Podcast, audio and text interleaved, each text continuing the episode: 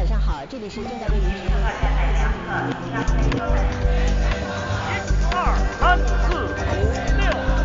Willkommen zu Merck's Experts, dem Podcast, der aktuelle Entwicklungen in China analysiert.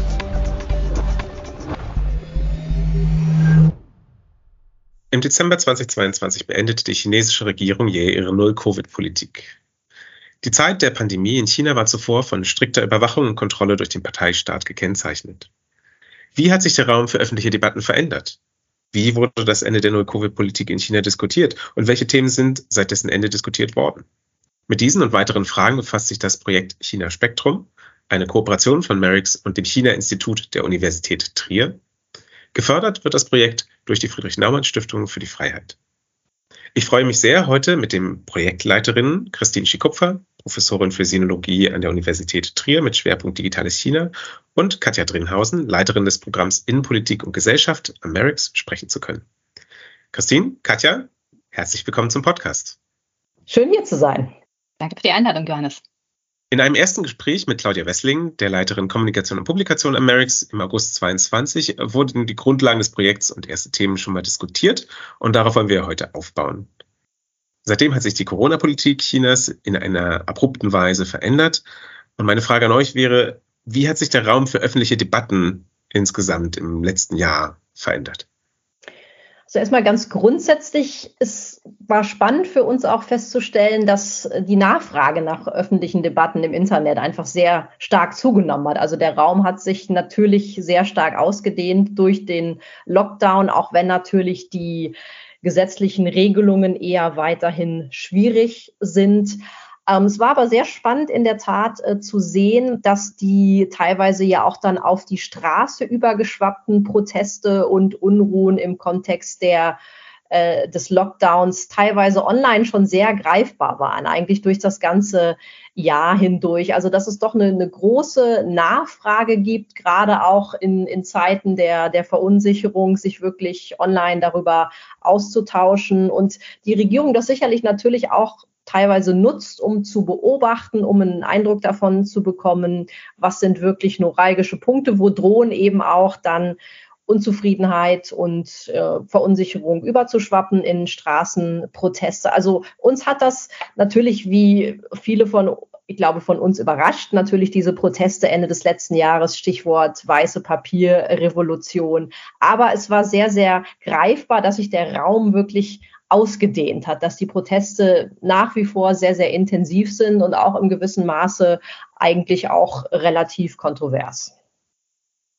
Ja, also wie es Christian gerade beschrieben hat, ich denke, ein Wert dieses Projektes war auch, dass wir im letzten Jahr wirklich sehen konnten, wie sich äh, nach und nach auch der Unmut und die Unsicherheit in der Gesellschaft aufgebaut haben, ähm, so dass bis zu einem gewissen Grad jetzt die Proteste auch gar nicht so überraschend für uns als Beobachterinnen waren. Und es hilft natürlich auch, die Motivlagen der Menschen in China zu verstehen. Was bewegt dort die Bevölkerung? Inwiefern sind sie von staatlichen Maßnahmen betroffen? Ähm, was Ähnliches hat man auch bei dem abrupten Wechsel und beziehungsweise dem sehr abrupten Ende der Covid-Politik gesehen. Weil auch das hat Verunsicherung ausgelöst, die im äh, digitalen Räumen Chinas ihre Spuren hinterlassen hat. Ähm, also einerseits konnte man wirklich gut sehen, wie die staatliche Kommunikation von einem Tag auf den anderen äh, sozusagen eine 180-Grad-Wende vollzogen hat, von einem tödlichen Virus zu einer einfachen Erkältung, von äh, wir kämpfen gemeinsam den Kampf äh, oder den Krieg gegen das Virus zu Gesundheit ist jedermanns eigene Sache. Und das ist natürlich auch in den Köpfen der Menschen hängen geblieben. Was man in den letzten Wochen und Monaten sehr deutlich sieht, ist, dass die Regierung eigentlich diese Zeit in der äh, in den vergangenen Jahren ausblenden will, dass es eine Art verordnetes Vergessen gibt, dass also viele Posts gelöscht wurden, die sich damit auseinandersetzen, was für Spuren, ja, was für Wunden ähm, sozusagen sowohl der harte staatliche Umgang mit dem Virus, ähm, aber eben auch dann äh, sozusagen die Verbreitung, die rapide Verbreitung ähm, die ersten Monaten dieses Jahres hinterlassen hat. Nichtsdestotrotz ähm, ist, glaube ich, für uns auch sehr wichtig zu diskutieren, was dort an Debatten ähm, passiert und vorgefallen ist. Einfach schon allein, um unseren Blick auf China dieses Jahr mitzuinformieren, um daran zu erinnern, äh, wie viel vom letzten Jahr auch noch sozusagen hängen geblieben ist. Sowohl an Einbüßen von persönlichen Einkommen, aber auch einfach an Erfahrungen von staatlicher Willkür, an Verunsicherungen über den ähm, schnellen und, und wenig erklärten Kurswechsel. Von diesem etwas zurückgerichteten Blick würde ich jetzt gerne den Blick nach vorne richten. Was sind denn aktuelle Herausforderungen gerade in China? Tja, aktuelle Herausforderungen, die sind vielfältig. Ähm, international hat ja Schlagzeilen gemacht, wie hoch, ähm, auch langanhaltend hoch, die Arbeitslosigkeit, vor allem in städtischen Räumen unter jungen, gut ausgebildeten Menschen ist mit fast 20 Prozent. Auch da hatten wir uns im letzten Jahr bereits Debatten angeschaut, wo junge Leute darüber sprechen, dass sie sich sozusagen in die sicheren Arme des Staatsdienstes äh, zurücksehnen. Also die, Be die Bewerbungszahlen auf Stellen im öffentlichen Dienst ähm, gehen weiter hoch. Und das zeigt natürlich auch so eine langfristige Verunsicherung.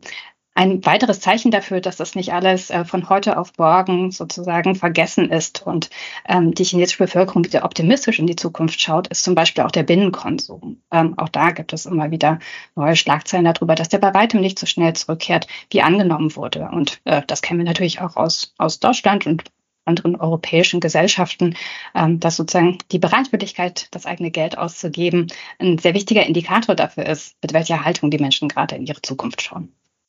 Eine langfristige strukturelle Herausforderung, äh, mit der sich die chinesische Regierung äh, vor allem diesem Jahr, aber sicher auch die nächsten Jahre intensiv befassen wird, ist der demografische Wandel.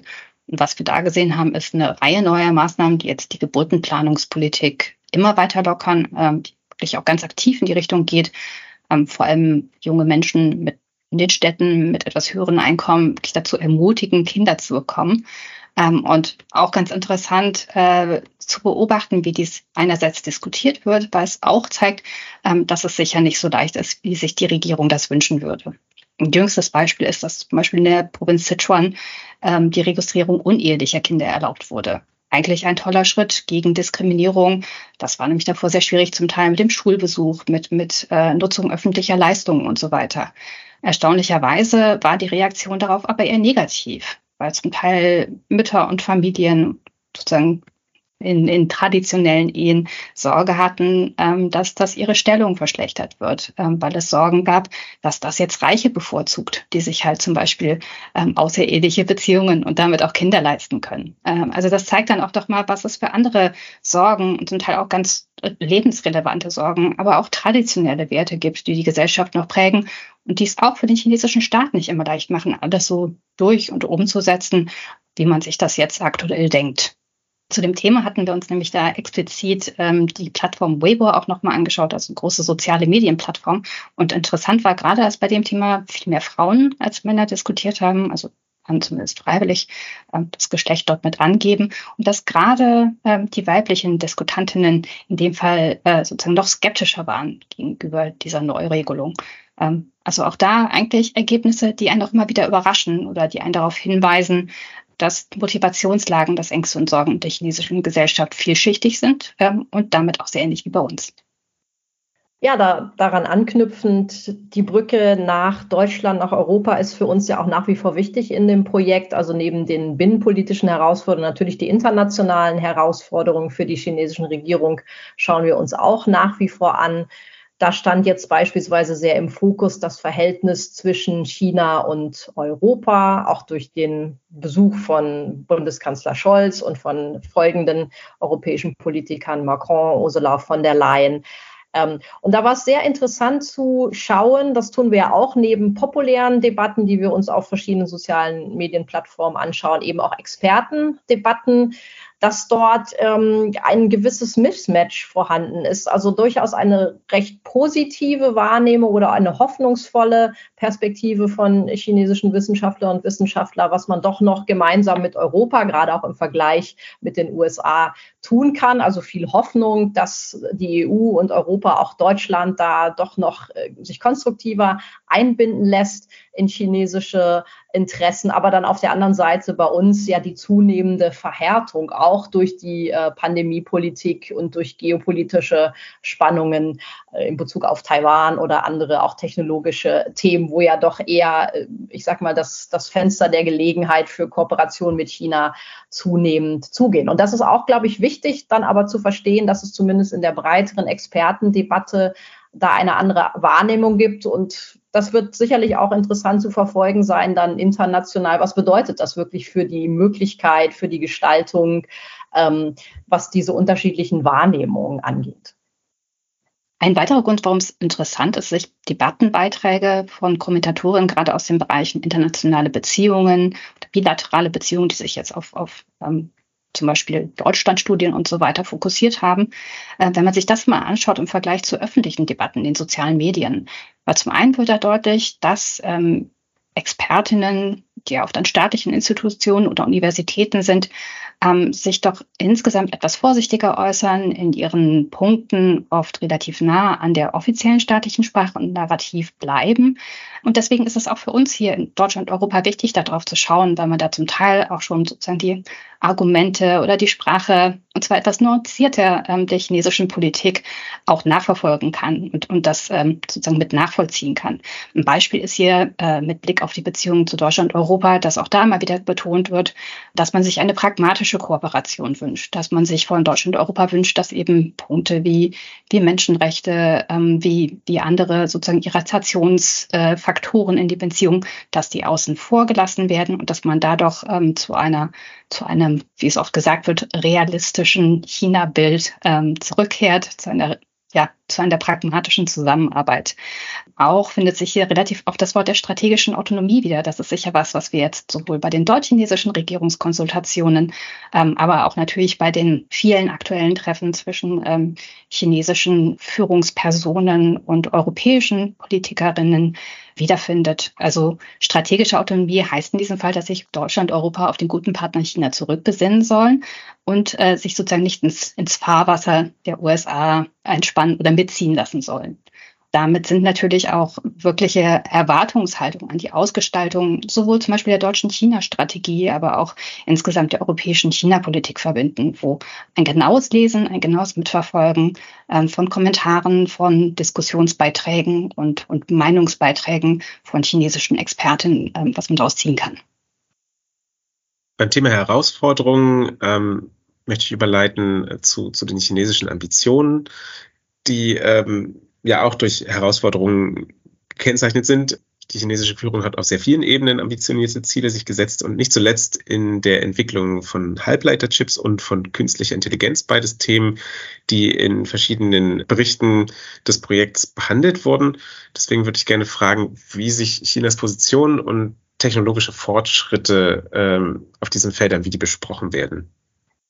Ja, ein ganz wichtiger Bereich, die technologischen Ambitionen seit Made in China 2025 natürlich in allen Bereichen spürbar. Und insgesamt lässt sich festhalten, dass es doch sowohl unter Expertinnen, Experten, aber auch unter informierten Netizens, wir haben uns da vor allen Dingen mit der Plattform Juhu beschäftigt. Das ist eine der Plattformen, wo sich IT-Ingenieure, aber auch Leute, die sich wirklich viel Wissen angeeignet haben, sehr spezifisch von Quantum Computing bis zu 6G diskutieren. Also eine Plattform, wo gut ausgebildete, urbane IT-Ingenieure und Interessierte ähm, sich aufhalten. Wir haben uns das angeschaut, dass die doch sehr viel skeptischer sind, was die Realisierbarkeit der Ambitionen Chinas angeht. Beispiel äh, Chipindustrie, das haben wir uns angeschaut, verschiedene äh, Frage und Antworten dazu. Das ist ein ähnliches Forum Juhu wie Quora oder Reddit, wo eine Frage gestellt wird und dann äh, dazu diskutiert wird.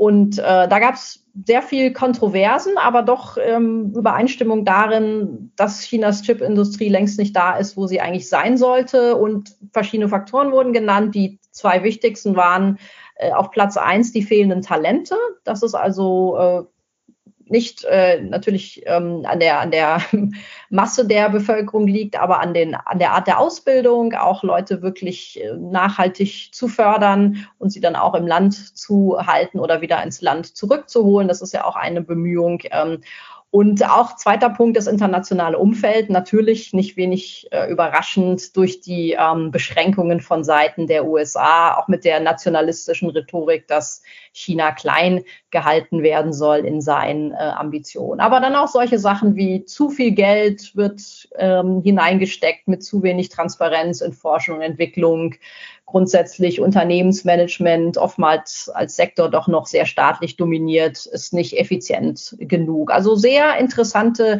Einblicke in, warum die Chipindustrie dort nicht ist. Wir haben uns das auch in Bezug auf den digitalen Yuan angeschaut, aber was sicherlich noch mal interessanter ist, jetzt auch generative KI. Das kommt noch in der neuen Ausgabe, die im Erscheinen ist. Und auch da ähm, sehr viel Begeisterung für ChatGPT, ähm, trotz ja der zunehmenden Schwierigkeiten, das jetzt in China äh, wirklich legal ähm, auszutesten.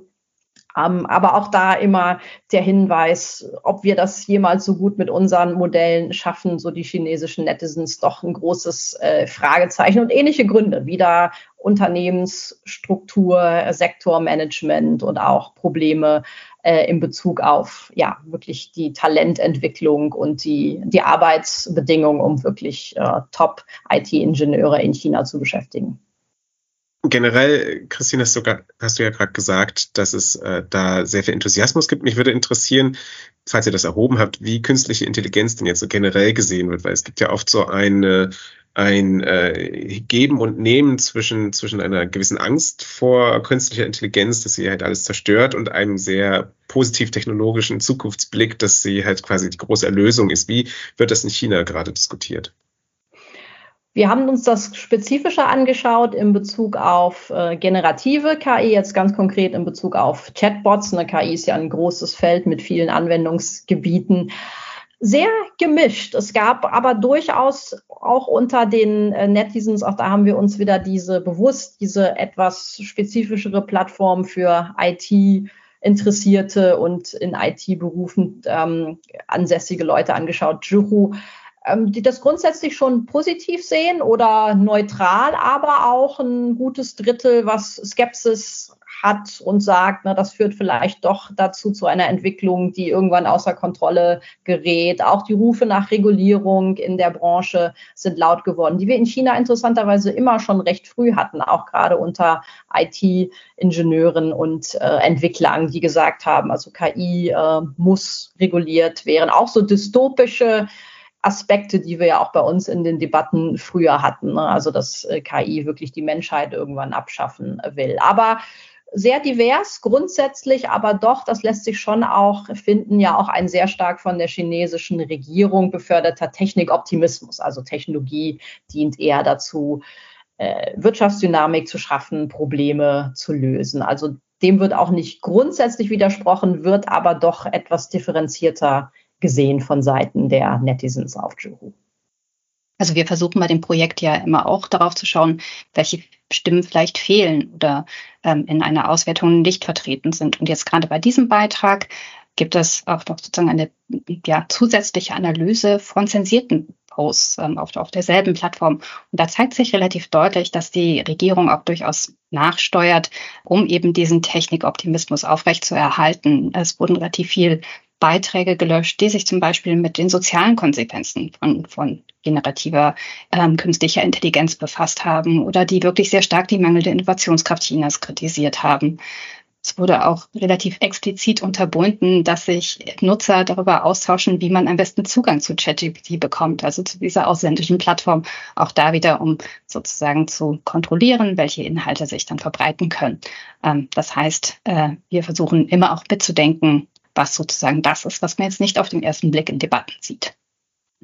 Und wir versuchen auch, wenn ich das noch ergänzen darf, Katja, wichtiger, sehr wichtiger Punkt, auch durchaus da Medienzerrbilder bei uns zu korrigieren, weil es war nicht so, dass die chinesische Regierung als erste ChatGPT oder von OpenAI den ChatGPT verboten hat, sondern OpenAI ähm, selbst hat den Chatbot nicht in China zugänglich gemacht. Es gab dann die Möglichkeit, und das hat WeChat, eine sehr bekannte Plattform, auch unterstützt durch so Mini-Programme, äh, zuzugreifen auf ähm, ChatGPT von OpenAI. Das ist dann von offizieller chinesischer Seite unterbunden worden. Und man kann jetzt immer noch mit VPN das nutzen. Man braucht dann für die Registrierung eine ausländische Handynummer, die man auch wie vieles in China und bei uns sicherlich auch grau im Internet erwerben kann. Aber auch das versuchen wir durch die Kontextualisierung, die wir ja auch neben den Debattenfokus immer wieder leisten, dass wir sagen, wie ist die offizielle Linie in China, auch wie ist das bei uns kontextualisiert und das dann eben auch mit den Debatten in Verknüpfung zu bringen. Wir haben uns im Gespräch heute die chinesischen Debatten und Positionen zu sehr unterschiedlichen Themen angeschaut, zu den europäisch-chinesischen Beziehungen, zu den chinesischen Ambitionen und technologischen Fortschritten, äh, zu Herausforderungen, äh, die, denen China gegenübersteht. Die abschließende Frage, die ich jetzt gerne stellen würde, ist, warum sollten wir das von uns aus jetzt machen? Was bringt es uns und was bringt es äh, Entscheidungsträgern äh, in, in Europa, in Deutschland, sich damit zu befassen?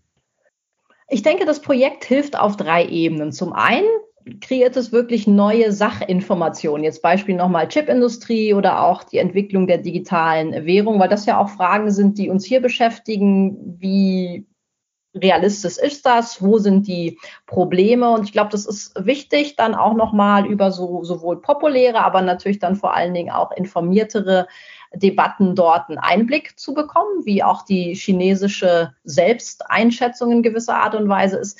Zweite Ebene, schon auch eine gewisse seismografische Funktion. Wie meine Kollegin Katja sagte, uns hat jetzt in der Analyse diese auf die Straße überschwappenden Proteste Ende des Jahres nicht in der Gänze so überrascht, weil wirklich sehr stark greifbar war, ähm, auch durch zensierte Posts, die wir uns immer wieder anschauen, dass es da einen großen Unmut gibt. Also ich glaube, das ist auch wichtig, natürlich auch aus Sicht der chinesischen Regierung, auch ein Grund, warum sie das im beschränkten Maße natürlich zulässt. Gucken, wo sind wirklich neuralgische Punkte, wo droht wirklich dann auch eine organisierte Form von Unzufriedenheit. Und die dritte Ebene, warum das für uns hilfreich und wichtig ist, auf der kommunikativen Ebene. Jetzt auch nicht nur im Kontext der Regierungskonsultationen, die anstehen, aber auch für Unternehmerinnen, Unternehmer, äh, für Menschen, die in beruflichen Kontexten mit einem chinesischen Gegenüber konfrontiert sind und dann oft mit dem Narrativ, das ist in China so, wir in China sehen das so und so. Dann zu sagen, nein, wir nehmen durchaus wahr, auch bei euch gibt es eine kontroverse Debatte über demografische Entwicklungen oder über technologische Einschätzungen. Und dass wir das wirklich auch einfach mehr nutzen, um Anknüpfungspunkte zu schaffen, durchaus im positiven Bereich, aber auch dieses Narrativ gerade des offiziellen China von Parteikadern aufzubrechen. Die Partei vertritt die gesamte Meinung der chinesischen Bevölkerung. Das ist sehr viel bunter und kontroverser und ich glaube, das ist enorm wichtig, das auch in, in Gesprächen mit einzubringen. Ja, da stimme ich Christine voll zu. Also was das Projekt zeigt, ist, dass überall dort, wo Menschen Meinung haben, sich diese Meinung auch einen Weg bahnt, egal wie stark die Einschränkungen sind. Dann bleibt mir zum Abschluss nur noch zu sagen, Christine und Katja, vielen Dank für eure Zeit und vielen Dank für eure Arbeit zu diesen Themen. Vielen Dank für die Einladung, Johannes. Danke dir, Johannes. Alles Gute. Danke fürs Zuhören. Wenn Sie mehr zum Thema öffentliche Debatten in China wissen wollen oder den aktuellen Bericht des Projekts China Spektrum lesen möchten, besuchen Sie gerne unsere Website unter merix.org. Direkte Links dazu finden Sie auch in den Shownotes. Vielen Dank für Ihre Aufmerksamkeit. Bis zum nächsten Mal. Auf Wiedersehen. Sie hörten Merrick's Experts, den Podcast des Mercator-Instituts für China-Studien in Berlin. Wenn Sie mehr über unsere Arbeit erfahren möchten, besuchen Sie uns auf merix.org.